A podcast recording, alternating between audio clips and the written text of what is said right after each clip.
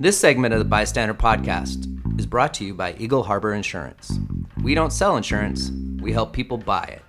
This has always been their motto and continues. They understand every family has different insurance needs, be it coverage or premiums. No two cases are the same, and they will always do their best to guide you into the proper coverage to fit your budget. They are here to help anytime. Give them a call at 206 842 7410 or contact them online at eagleharborinsurance.com.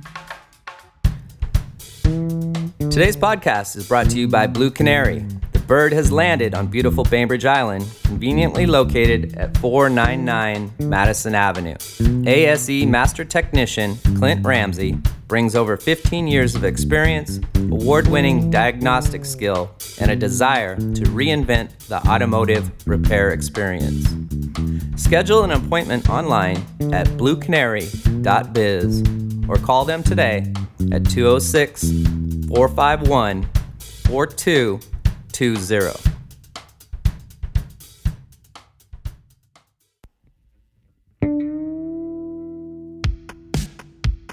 Our podcast is brought to you by That's a Some Pizza. Using a 120 year old starter from the Klondike Gold Rush, they make unique sourdough crusts that can't be found anywhere else in the world. That's a Some Pizza also delivers wine and beer. Call 206 842 2292. Order online at that'sasome.com or download That's a Some Pizza app on Android and iOS. Congratulations to the team of Alan Raymond and Will Grant, who brought home the first place trophy from the recent Caputo Cup at the Pizza and Pasta Show in Atlantic City.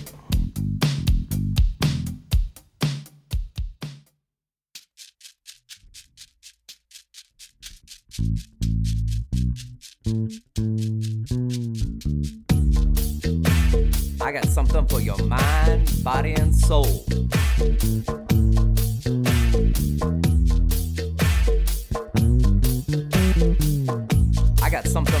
Mind, body, and soul.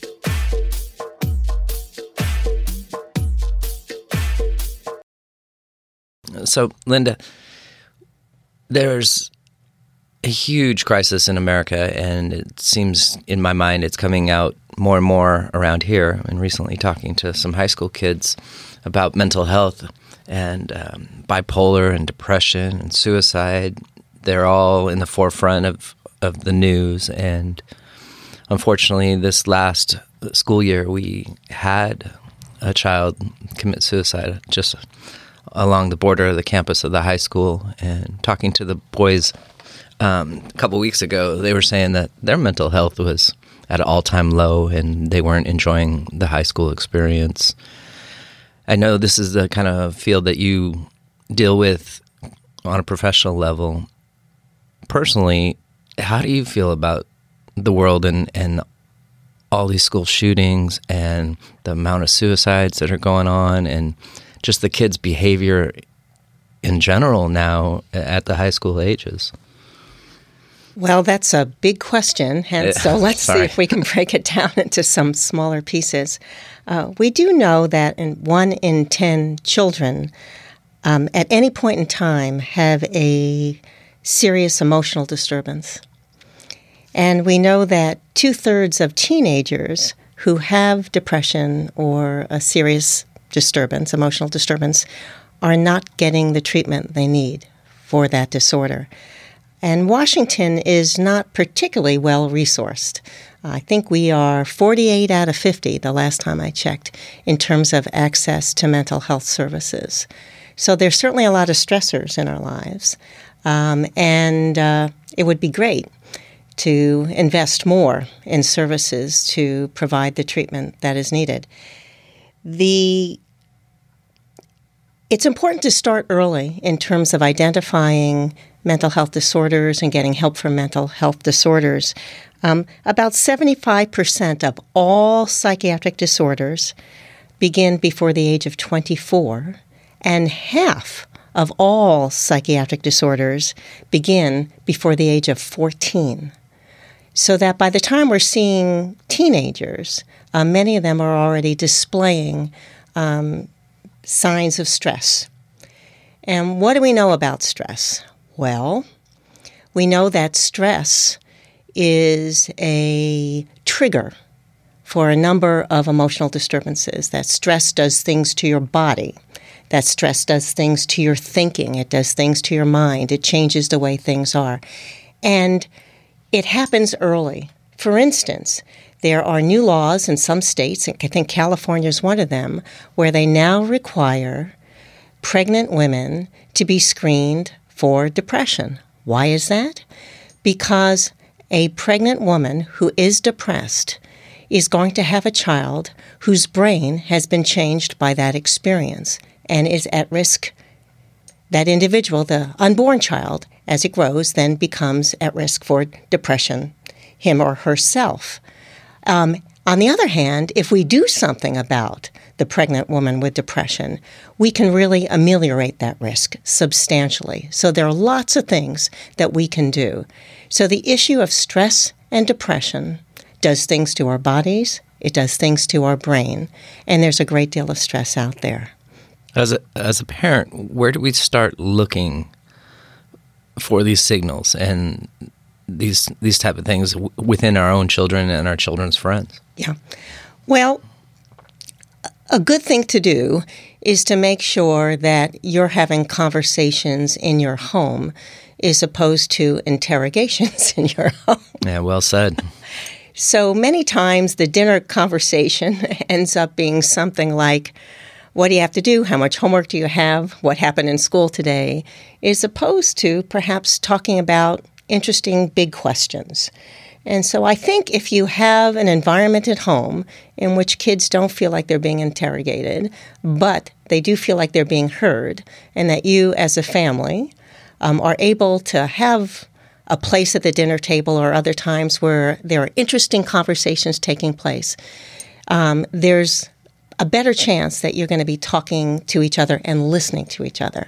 Um, so, how do parents begin to hear what their kids have to say as opposed to correcting what their kids have to say or lecturing to their kids? How do they engage in active listening? That's a great place to start. How do you begin to listen in a non judgmental fashion and let your kids know that you've heard what they have to say? You may not always agree with them. You may not be able to fully understand what their experience is. But when kids are validated and heard, that's a great place to start. The other issue is to recognize our own biases and the issues of stigma with mental health.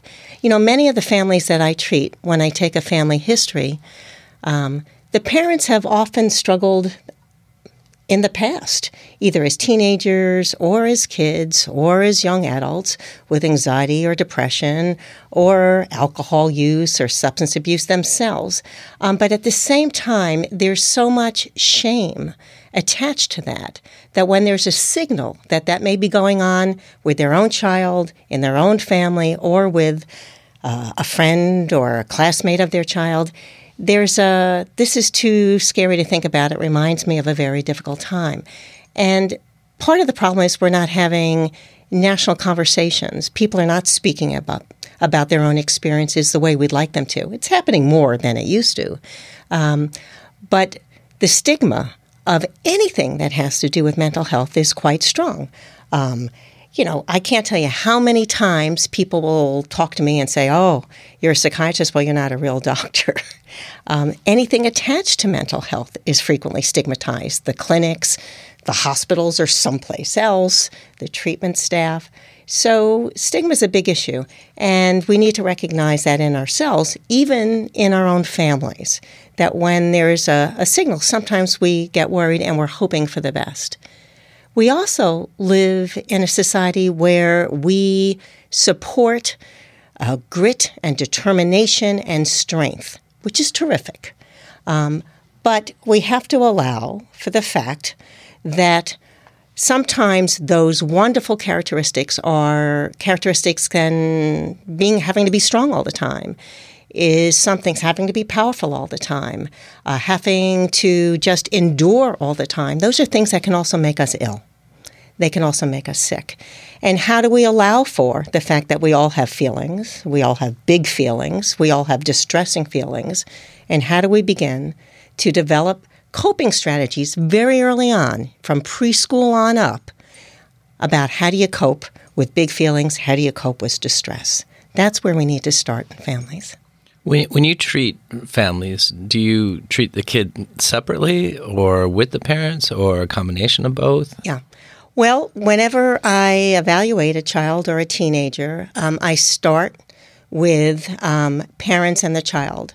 So if it's a young child, I'll frequently speak to parents first um, because sometimes they need to give a lot of history and um, sometimes talk about painful things, and you don't want a child to feel criticized in the room. Um, so we'll frequently get a lot of background information first. But with teenagers, meaning 13 or 14 and on up, they start in the room with me, and we all meet to talk about what the problem is, who's identified the problem, whose idea it is to be here. Does everybody see this uh, from the same point of view? Um, how much distress is going on? And who wants help? Sometimes the child wants help, sometimes the family wants help, somebody sometimes uh, there isn't recognition that there is a problem by everybody in the family.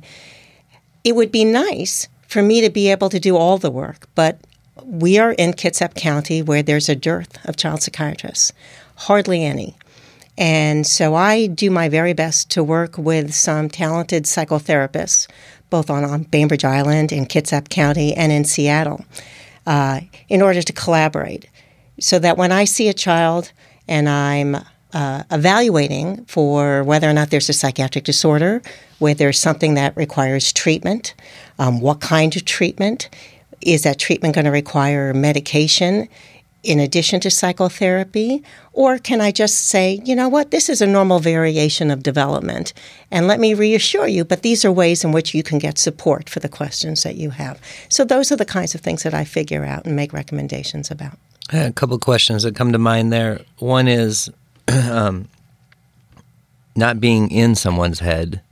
How do you know what type of medication would work? Um, I've already lost the second part of my question. Um, oh, now I know. Um, how do we get more students, college students, into this field of expertise to help with this national problem? Yeah. Well, that's a really good question. And, um, you know, we're trying to recruit. Uh, in the field of child psychiatry. Now, if you're a child psychiatrist, you go through university, you go through medical school, and then you go through advanced training in what we call a residency, which can be three to five years. So that's a lot of time and it's a lot of money. Mm-hmm. Um, so, at least in the field of medicine uh, and psychiatry, um, is one of the lower reimbursed uh, medical subspecialties. So you need to make it possible for people to get through medical school to get the loans they need. Um, but the same is true of psychologists. Uh, in order to get a PhD, it's generally a six year process after university. How do you support yourself during that process? How do you have access?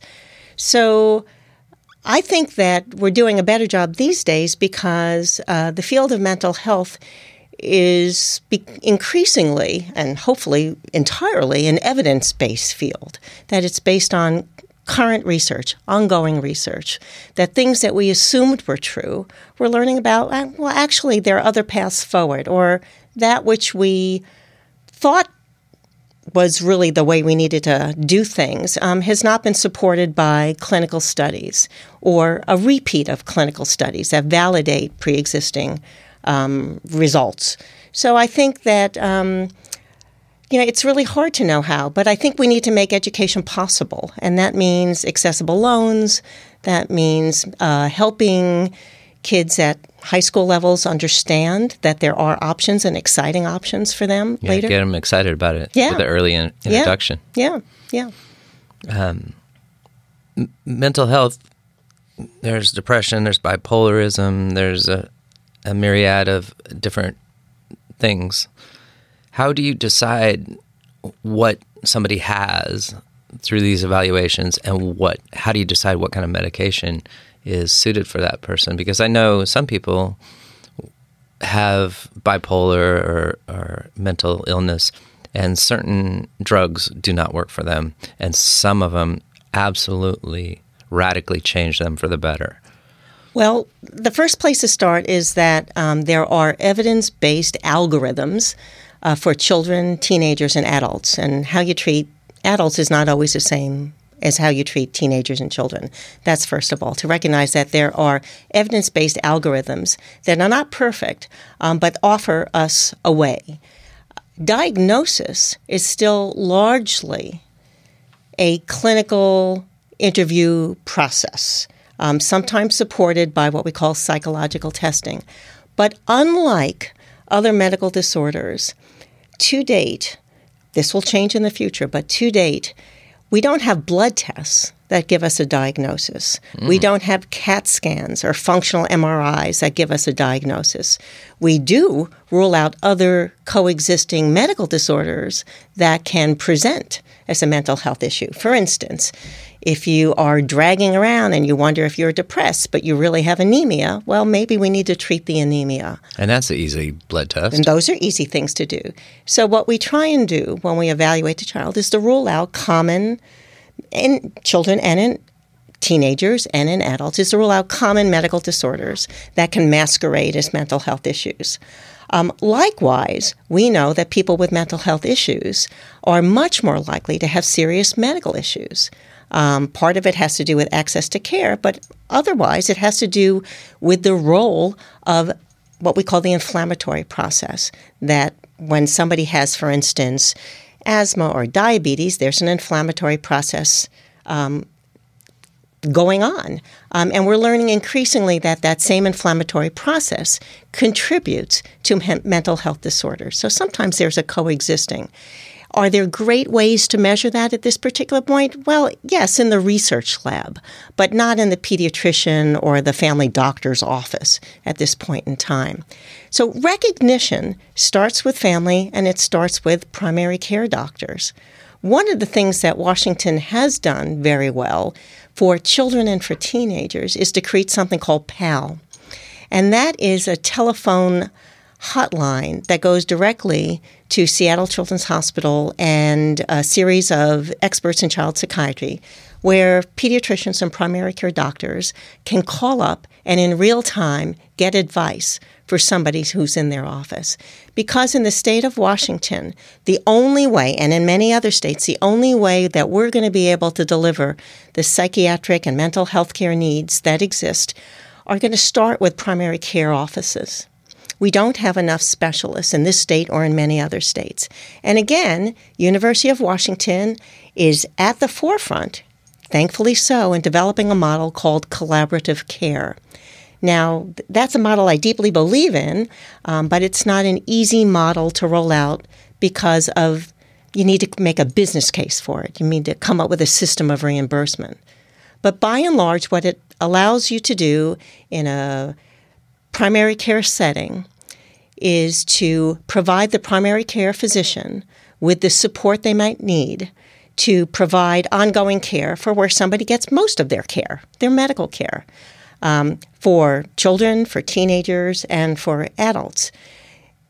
By having a behavioral health specialist in the clinic, by routinely screening everybody who comes in for their annual physical or other visits for anxiety and depression and other disorders, by taking a look at those screens over time and having a psychiatrist when need work with a behavioral specialist to identify which people seem at risk, who's getting better, who's not getting better, and who needs some additional specialty treatment, and then to come in and do that. It allows you to keep most of the care in the primary care clinic. And by doing so, you do a couple of things. One is people are more likely to get help because it's less stigmatized. Um, and two, there are people to provide the help.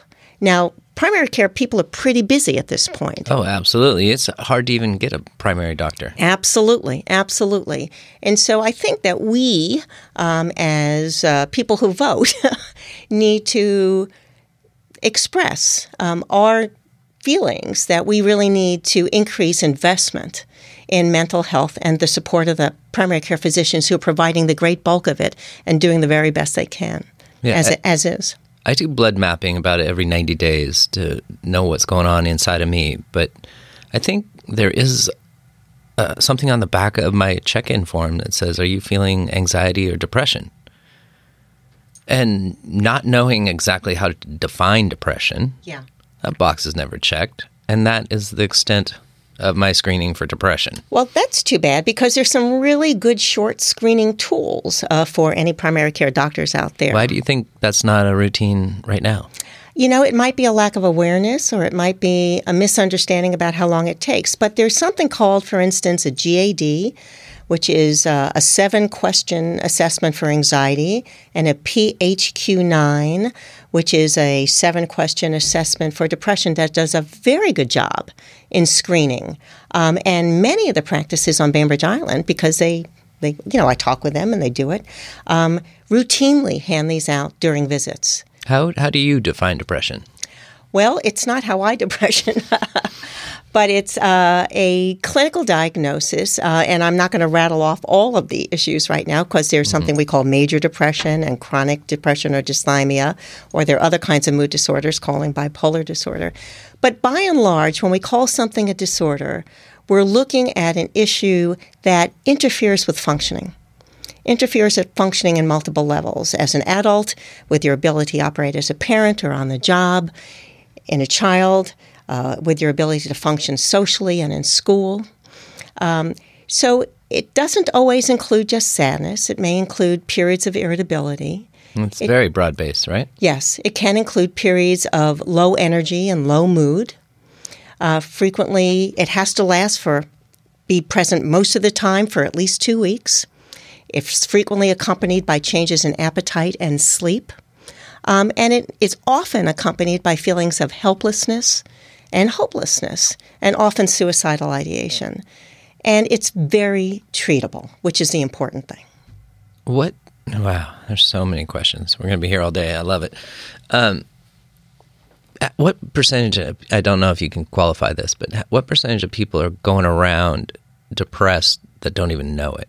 On a, just the average person that you see it in the school parking lot or at the grocery store. You know, I, I don't know how to answer that question, but I do tell you that uh, primary care doctors and people who come to see me will all the time tell stories about that they've sought help with their physician because they weren't feeling well in some way, frequently physically, um, that they were feeling run down, that they had no energy, that they had headaches and stomach aches and other kinds of somatic symptoms. And their physician then gently may raise the issue. It says, you know, I've done some tests and I've done an exam, and it seems to me that what might be contributing to your current difficulties are a combination of anxiety and depression. And that's a very common statement that primary care doctors will say.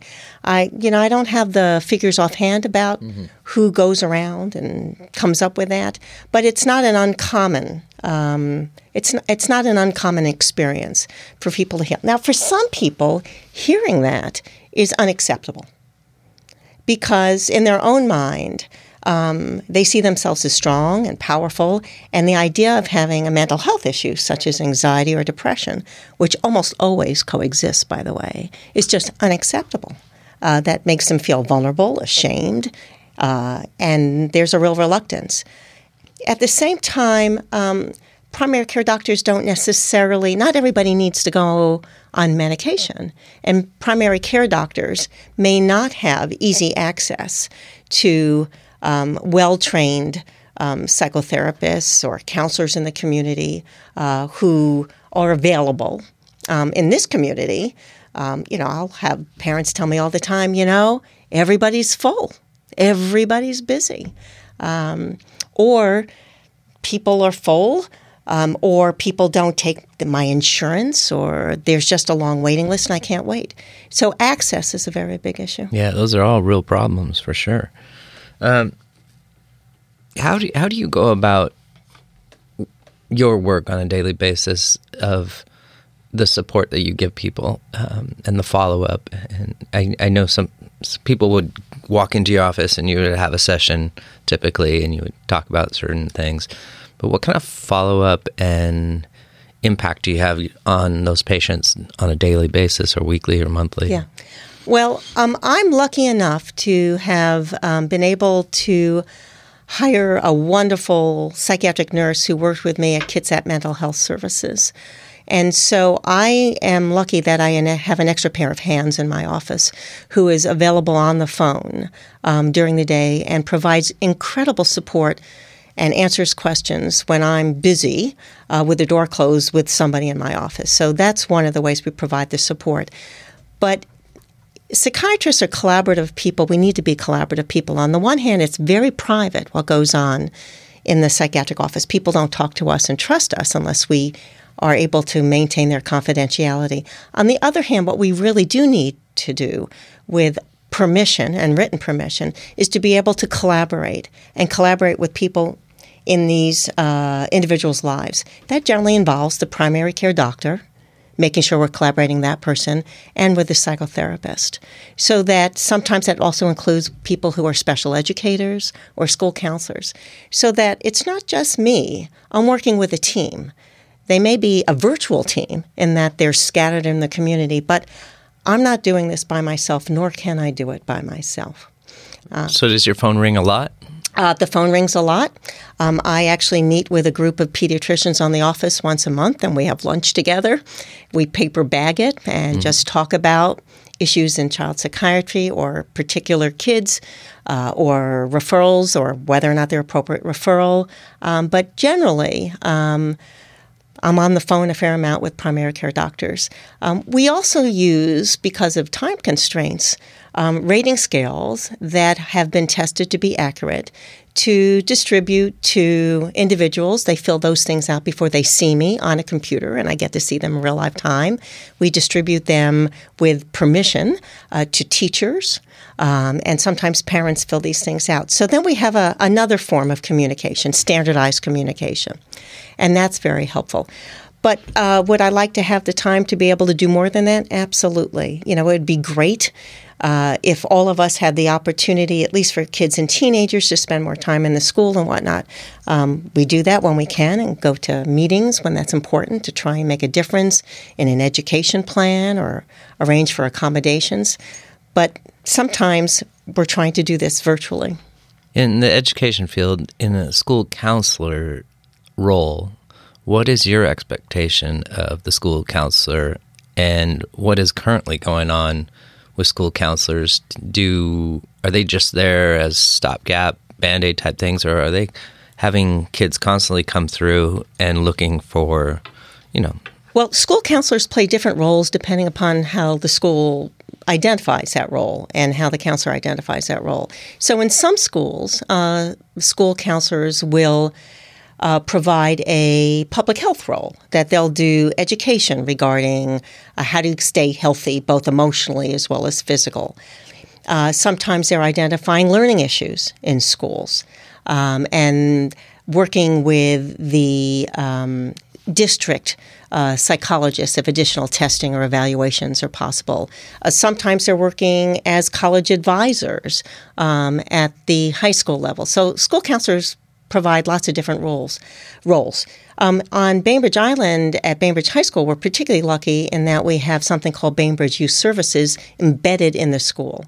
So that's a freestanding, door open um, clinic of sorts in which counseling is provided on a confidential basis at no fee um, to kids who seek help.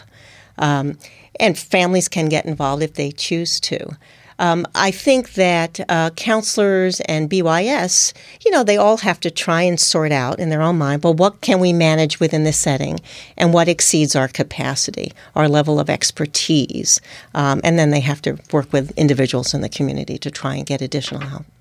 How long does it take to typically to see improvement in someone's mental health? Well, you know, there are surprisingly a number of extremely effective therapies, psychotherapies, we're talking about talking therapies, which only last 12 to 16 sessions. So, pretty quickly. Um, The issue is uh, evidence based psychotherapies when you do it sort of by the book. Now, there are a lot of people who will be seen for support. Um, and sometimes they get better and sometimes they don't get better.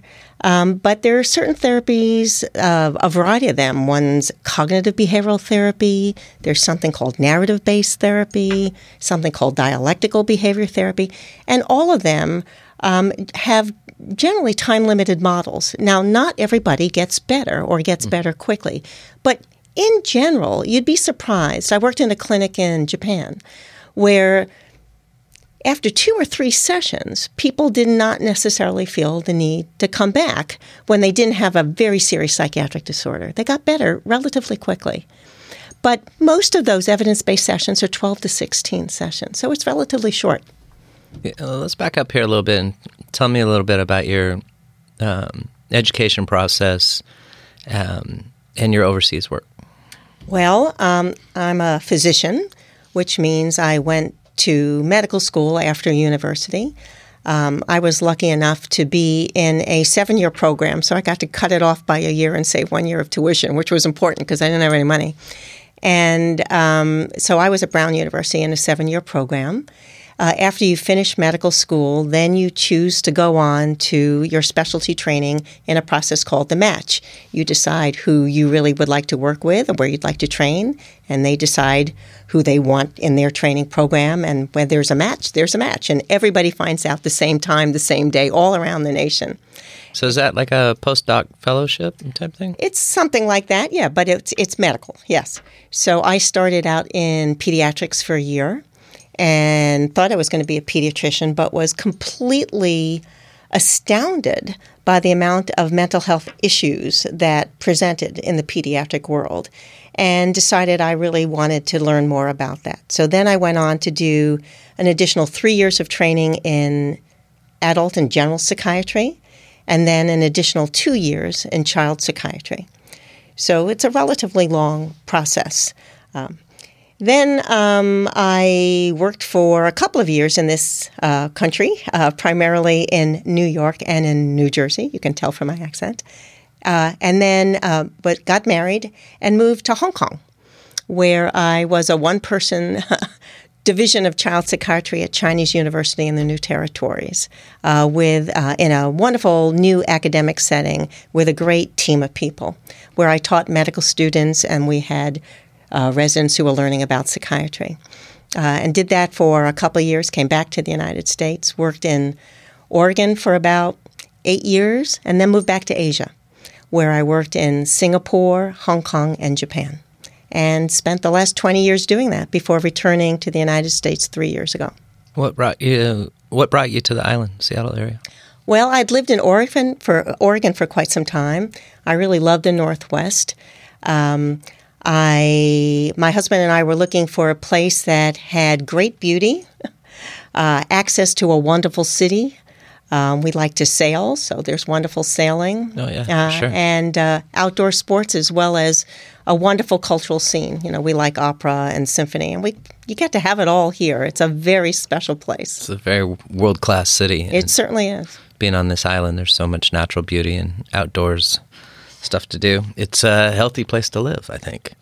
So, why do you think we can't figure it out here in this small island? You know, that we have a casualty of suicide, we have kids super depressed and using drugs at a all time high. Um, thank goodness there hasn't been a shooting, but I mean, there's been three lockdowns this school year. Yeah. Um, people are losing their minds. Well, you know, suicide is the second cause of death uh, in teenagers. It's uh, way up there nation, nationwide. Uh, and uh, suicide awareness is thankfully becoming an increasing public health issue. And I was very happy to see the suicide awareness walk last year on Bainbridge Island.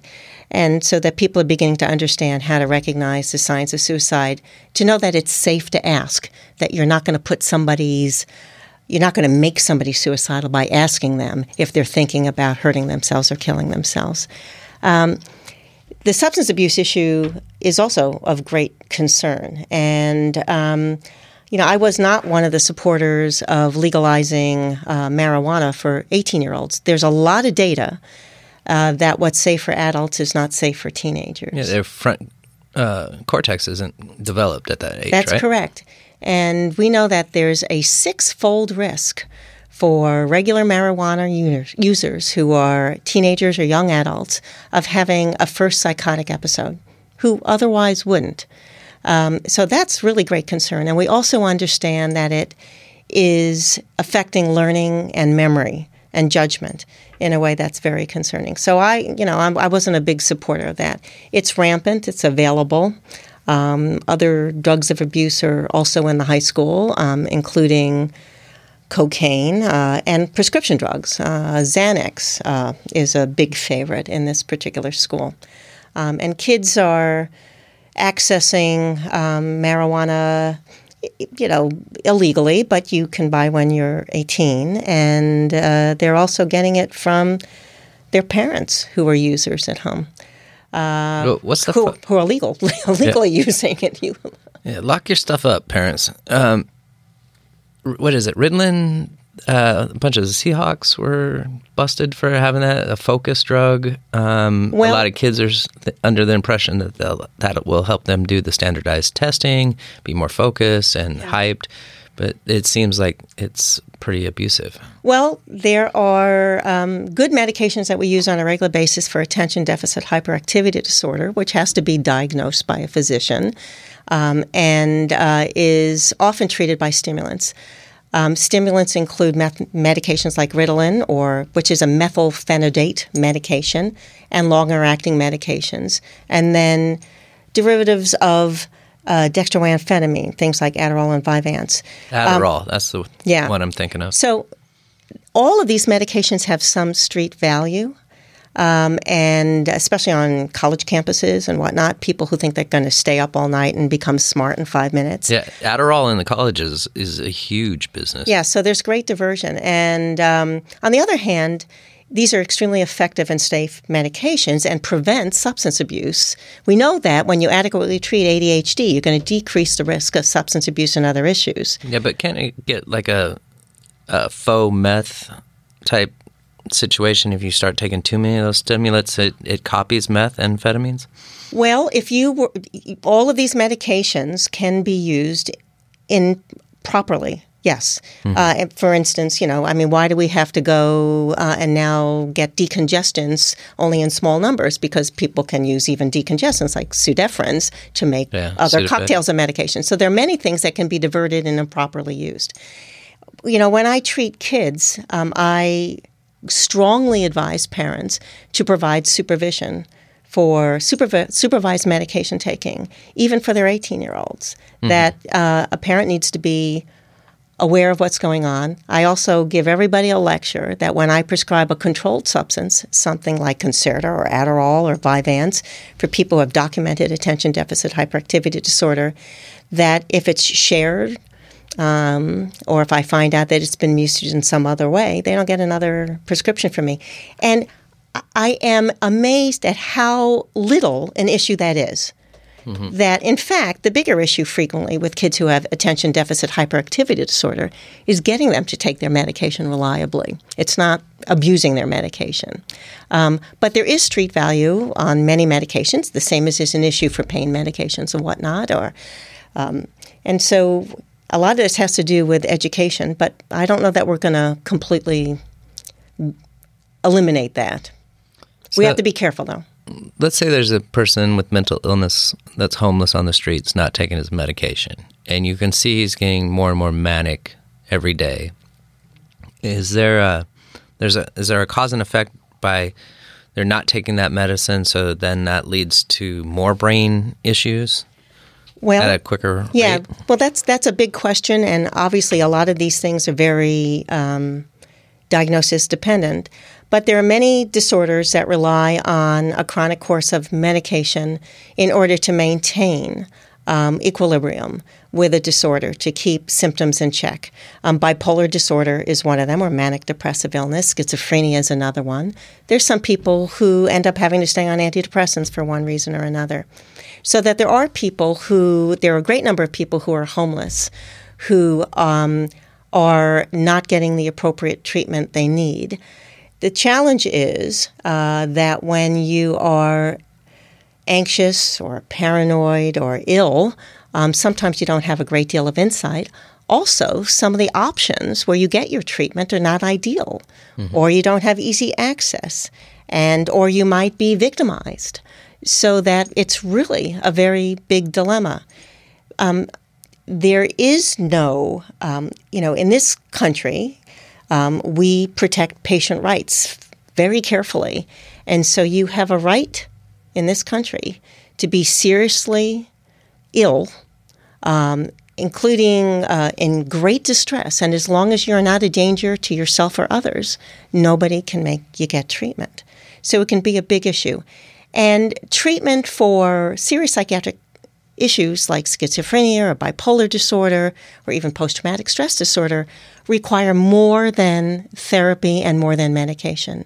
They re- require collaboration with social support, with help getting back into the job situation, with flexibility on the part of employers, with access to housing, with access to education. So there's so many other pieces that need to go along with it. It's not just a question of taking a medication, but there are models that with outreach, with serious psychiatric disorders, even with people who have homelessness and other um, and psychosocial adversity, that um, we can make a difference. Those programs are expensive and they re- require an emphasis on either nonprofit organizations or tax dollars. And as I said before, in Washington, unfortunately, we're 48 out of 50 in terms of access to mental health care. It blows me away, especially when you made the comments about the great institutions of Seattle Children's and University of Washington and having collaborations and such and uh, and they are maxed out. yeah. And they're doing the very best they can. They do wonderful jobs. What kind of solutions do you see? Well, I, I would like all of us to talk about how we spend our tax dollars and uh, to understand that when we take care of people early in life, it's going to be a great investment. Um, that when people are able to stay in school, stay on the job, um, they're likely to cost us less. What we pay for, both with teenagers and the adults, in terms of the judicial system, is extraordinarily high. Um, and if we could prevent from people getting into the judicial system, and that's there's an un uh, an uncommonly high percentage of people with mental health issues who are in the judicial system where they don't belong. If we could do some, invest in a lot of other those kinds of things early and the other kinds of strategies that we think can be preventive or supportive, um, I think we'd be spending our tax dollars uh, in a more reasonable way. And a lot of this includes early identification, working with mothers, having home visits after discharge, um, after having a baby, um, especially with people who are at risk, um, understanding the role of adverse childhood experiences on impact over life and over multi generations. Um, those are things that we need to invest on very early. Having a rule that every pregnant mother should be diagnosed uh, early on if they have depression and supported to get the help they need so that multi generational issues don't occur yeah. is important. I could just imagine uh, somebody with mental illness having a baby and then their whole body's screwed up, you know, and, and it's hitting on different cylinders than before. And I know going through childbirth my, myself with my wife that she was a different person for a few days. Yes, for sure. yes, yeah. so I recently got a, um, interested in this um, group called uh, Babies of Homeless, and we were just talking about kids there, and I thought of this question: If two people are in a homeless encampment and they have mental issues, and they create a baby, and then there's this baby comes out do we know right away if that can we diagnose that kid at birth and say, you know, we have this MRI or or whatever to find out any type of um, flags?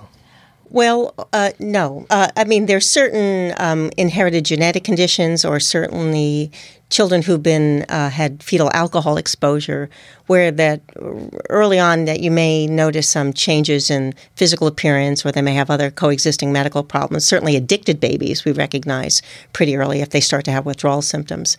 But no, we don't. We don't. We don't have um, a test at childbirth uh, or a way of predicting. We do know that um, poverty, involvement in the ju- in the justice system. Um, homelessness, joblessness all contribute to stressors in families, and it makes it much more difficult for them to be good parents. Um, and um, we're frequently very critical of those people as opposed to supportive of those people. Um, much so.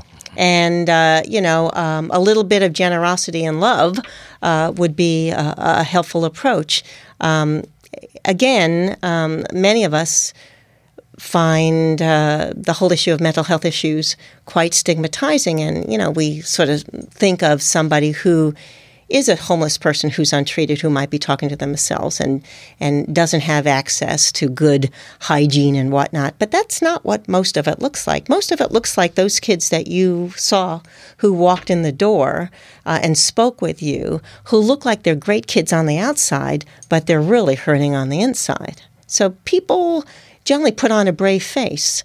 Um, as adults as well, um, because they don't want to lose their jobs, they don't want to lose their relationships, they are very concerned and frequently very ashamed. And stigma is a big, big issue. Is Facebook a mental illness? You know, the data about social media, not Facebook in and of itself, but the data in, about uh, social media is increasingly of concern so that we know that the kids who are spending more and more time passively on social media, um, flipping through social media, looking at other people who put up these personas of what they're doing and who they're doing, you know, what they're doing and who they're doing it with, those kids um, are increasingly unhappy. So that time on social media, passive time on social media, is really not such a great thing. It's it's quite harmful. Um, kids who actively use social media um, as a additional arm for social connection, um, such as texting or uh, connecting each to each other, um, is not necessarily in and of itself a bad thing, but it, it really has to do with time. The concern I have about things like Facebook and social media has to do with the increase that I'm seeing in social anxiety because when you're doing something online or on a tablet, you have the opportunity to edit, to think about it, to craft the perfect response. Um, Filter, but filters galore. Yeah, but most of us learn how we do things by making terrible mistakes socially, sticking our foot in our mouth, going, "Oh, I'm going to do it differently next time." I've been diagnosed with foot and mouth disease, early age. I think most of us have done it from time to time. So those experiences are really very important, and and their social media does not necessarily give you the experience you need in order to do that. And likewise, the covert way that bullying can take place on social media is of great concern. And it's, it's, it's one of the big contributors of teenage suicide. Yeah, that blows me away, the cyberbullying. maybe I don't understand it enough, but I feel like I could delete a comment or a post and take it down, and then that troll or person is I'm done with them. You know, it's not like the guy that punches me in the stomach and takes my lunch money every day in the hall when nobody's looking. Um, but I hear more and more increasingly that cyberbullying is leading to suicide at really early ages, ages that I wouldn't even think these people would have social media accounts. Yeah. So I think parents need to pay attention and uh, have those kinds of discussions with their kids. We're not going to be getting rid of social media, um, but I think we need to be increasingly aware. Again, um, you know, I have parents complain all the time, oh, you know, my child just goes up to the room and closes the door. Well, let's do something about that. Yeah, take the door off the hinge, mom. um, do diagnosis often change. Like you go down a path and it's not working, and you feel like, hey, maybe I've misdiagnosed this person, and this is a better path. Yes. Yeah. Well, a couple of things. One is that um, if you think about any organ system, if there's something the matter with the organ, there might be more than one thing the matter with the organ. So, for instance, a lot of disorders are what we call comorbid or coexisting. So, anxiety and depression often go together. Um, sometimes they're not both recognized. Um, kids with attention deficit hyperactivity disorder often have coexisting disorders like anxiety or depression, or obsessive compulsive disorder, or Tourette's disorder, or even autism. Um, sometimes disorders start out looking like something um, and they evolve over time. And, uh, you know, as psychiatrists, we're frequently put in a situation where we're trying to make a disorder in a cross sectional, a single point in time, and you do your very best. But things are going to evolve over time. So, puberty turns out to be a risk factor for many adult psychiatric disorders. As I said, 50% of all psychiatric disorders present by the time somebody's 14. But the ages between 14 and 18 ended up being risk, risky times for the development of more um, serious psychiatric disorders like depression and bipolar disorder and schizophrenia. Don't don't kids take more risks generally at that age? Yes, yes, yes. All of a sudden they become brave or what I like to label stupid sometimes. Yeah. Well, we do know that brain development um, is. Uh, slower and and that you know we're even you know we're beginning to recognize that even up until the age of 23 or 26 sometimes brain development isn't fully complete and that decision making judgment impulsivity can be issues with young people and we need to take that into consideration Is there a daily practice of mind health that you could suggest? well i i'll tell you what my daily practice is of mind health and i think everybody needs to have their own that works for them just don't say Sudoku. Well, you know, I, I don't want to advertise for this uh, this app, but it, it is my favorite app. It's now available apparently through Alexa. It's gone viral. Um, it's called Headspace, and that's Yeah, yeah, called it. mindfulness meditation. And I like Headspace because the um, individual who does the teaching on Headspace happens to be a pretty good teacher, and he has some really great videos and graphics that explain the process. Um, and there's so many different choices. I think the first 10 sessions are free, and then they get you and they have you pay something Yeah. monthly. There are a number of other mindfulness apps uh, that are free. Um, Breathe is one of them, Yeah, and there are lots I of other use. ones. Yeah. So there are lots. Of, I think mindfulness medication, meditation, not medication. I think it is a. Me- it acts like medication, is something that everybody could benefit for. Five or ten minutes a day, fit it in there, and uh, it's a wonderful stress reducer. Being learning how to sit with feelings, we don't erase them. How to tolerate them, recognize them, allow them to come and go. Um, is a really important skill to learn, and mindfulness meditation is a skill that requires practice. I also think exercise. Uh, Exercise is a great way to manage stress, but any kind of what we call activation, meaning when you're feeling down and you're not in the mood, we try and get people to do the things that used to give them pleasure, even though they're not yet in the mood, because we know that when they're activated, when we get them activated again, they're going to start feeling better. So those are three important things that people can do. But I think everybody should have their own little stress reduction kit or toolkit in, you know, in their back pocket and they should have 3 or 6 different things that they know that work that they can try on for size at a moment's notice because nobody's going to go through life without stress. And certainly the world is no less stressful than it ever was before. Um, and I think parents need to learn how to do it, kids need to learn how to do it, and we should we need to put our money where our mouth is and start practicing it. All right, let's go deep. Why does a kid shoot up other kids out of school? Well, that's a it's a very big question. Um, the there isn't a single psychological profile for school shooters. Um, there are kids who are merely antisocial, um, and we've seen that with some of the school shootings. And recent traumas, right? Uh, some of them have had recent traumas. Some of them have had adverse child experience. Some of them are just kids who are conduct disordered, impulsive, and have access to a weapon. So, not all kids who shoot up at schools have mental health disturbance, believe it or not. What is compulsion disorder? Compulsion disorder? Yeah, you were saying that um, sometimes they have impulses or uh, Oh, impulsive? impulsive. Well, uh, i i people are impulsive when they act before they think. Uh, and that part has to do with development over time, but some people are more impulsive than others. But if somebody has difficulty with anger management and they also are impulsive and they also have access to a deadly weapon, they may not have a psychiatric disorder, but that's a pretty bad combination. Yeah. Many of the, you know, there are kids who've been involved in shootings who do have bona fide psychiatric disorders, but not all of them. Uh, some of them have been bullied. Uh, some of them have had uh, are angry because they have been failing in the system for a long time.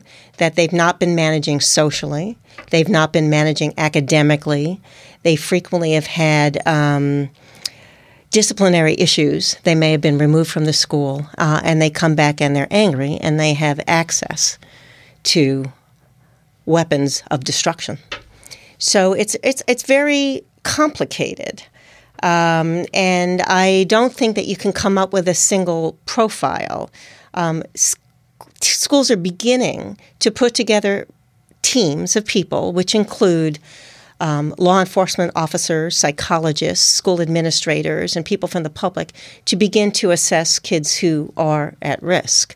Um, to ta- you know, so that when something or somebody says something, um, it's taken quite seriously and looked at. Um, but I think there needs to be a careful look because sometimes kids just do stupid things, like the way they used to make phony phone calls. I mean, we know that there was a lockdown issue with one of, the, you know, a couple of girls just fooling around, not, I think, understanding exactly the, the consequences, yeah. the consequences of what they were doing.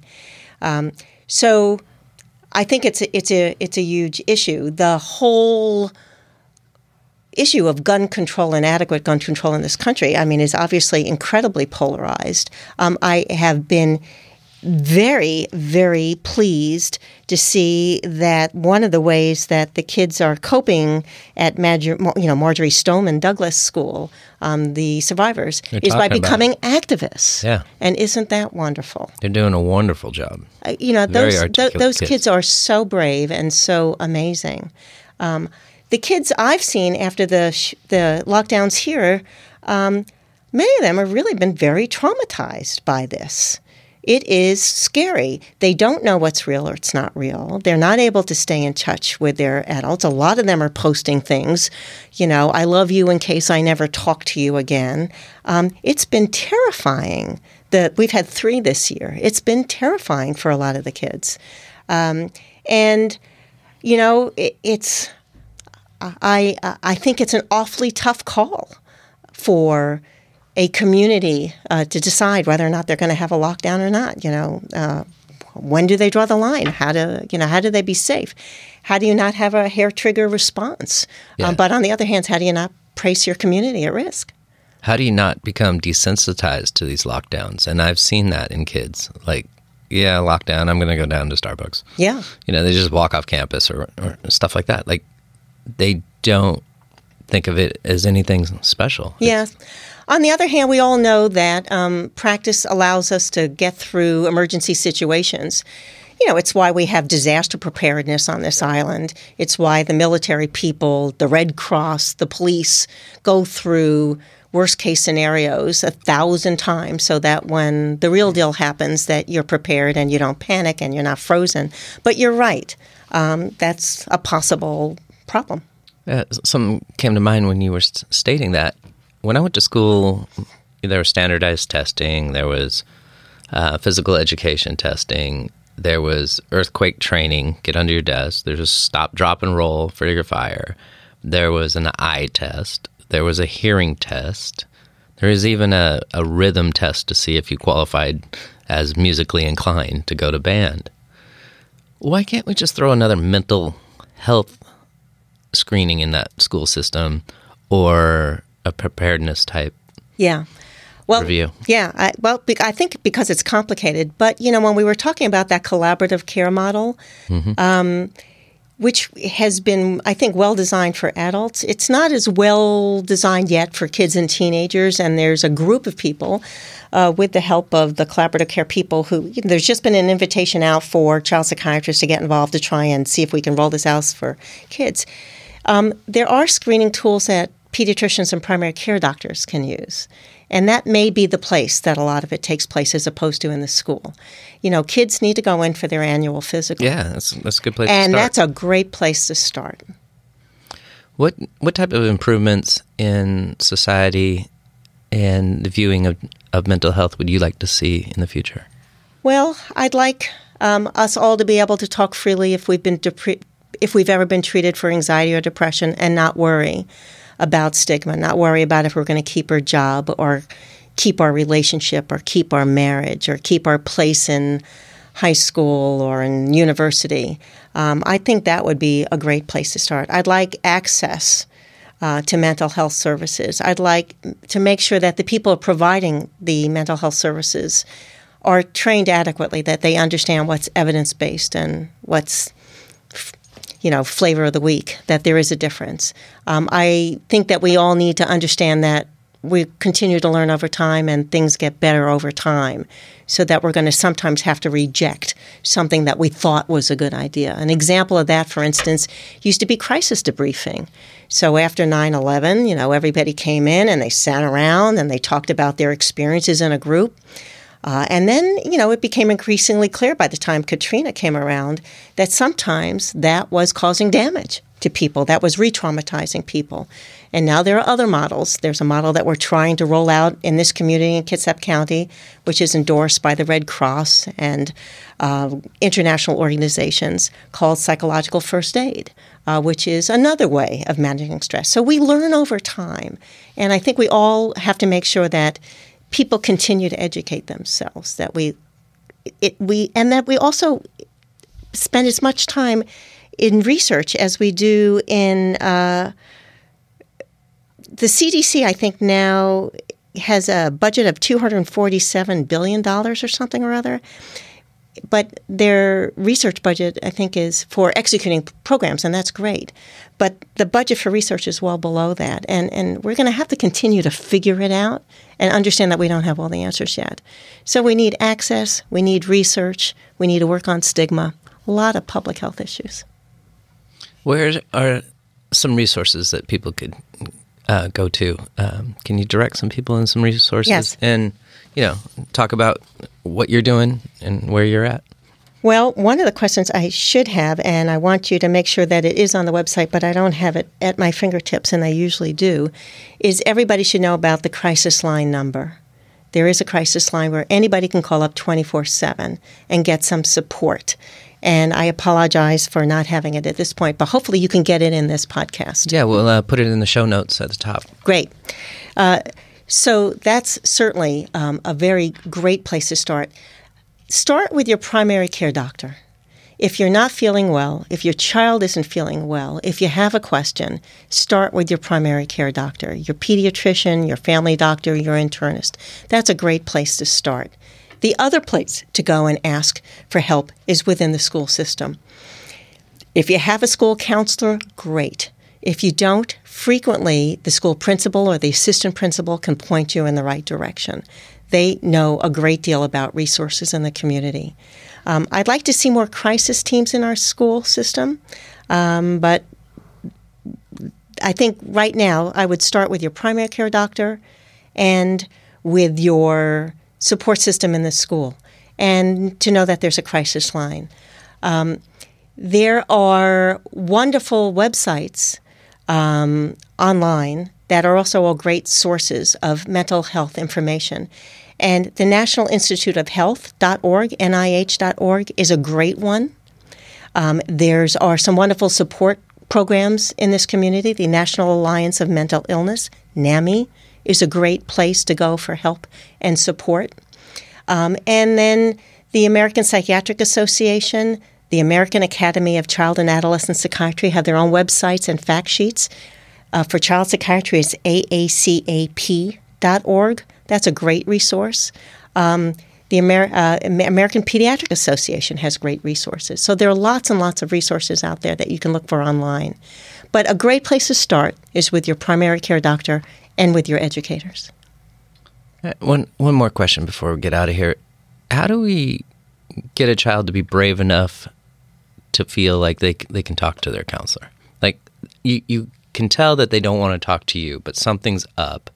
How do we get empower them to be brave enough to even bring up the topic with a counselor? That's a really great question because you're right. It does take a little bit of bravery.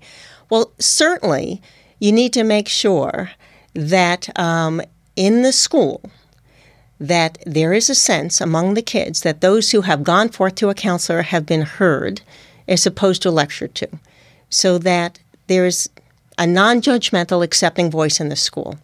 And word gets around about those kinds of things.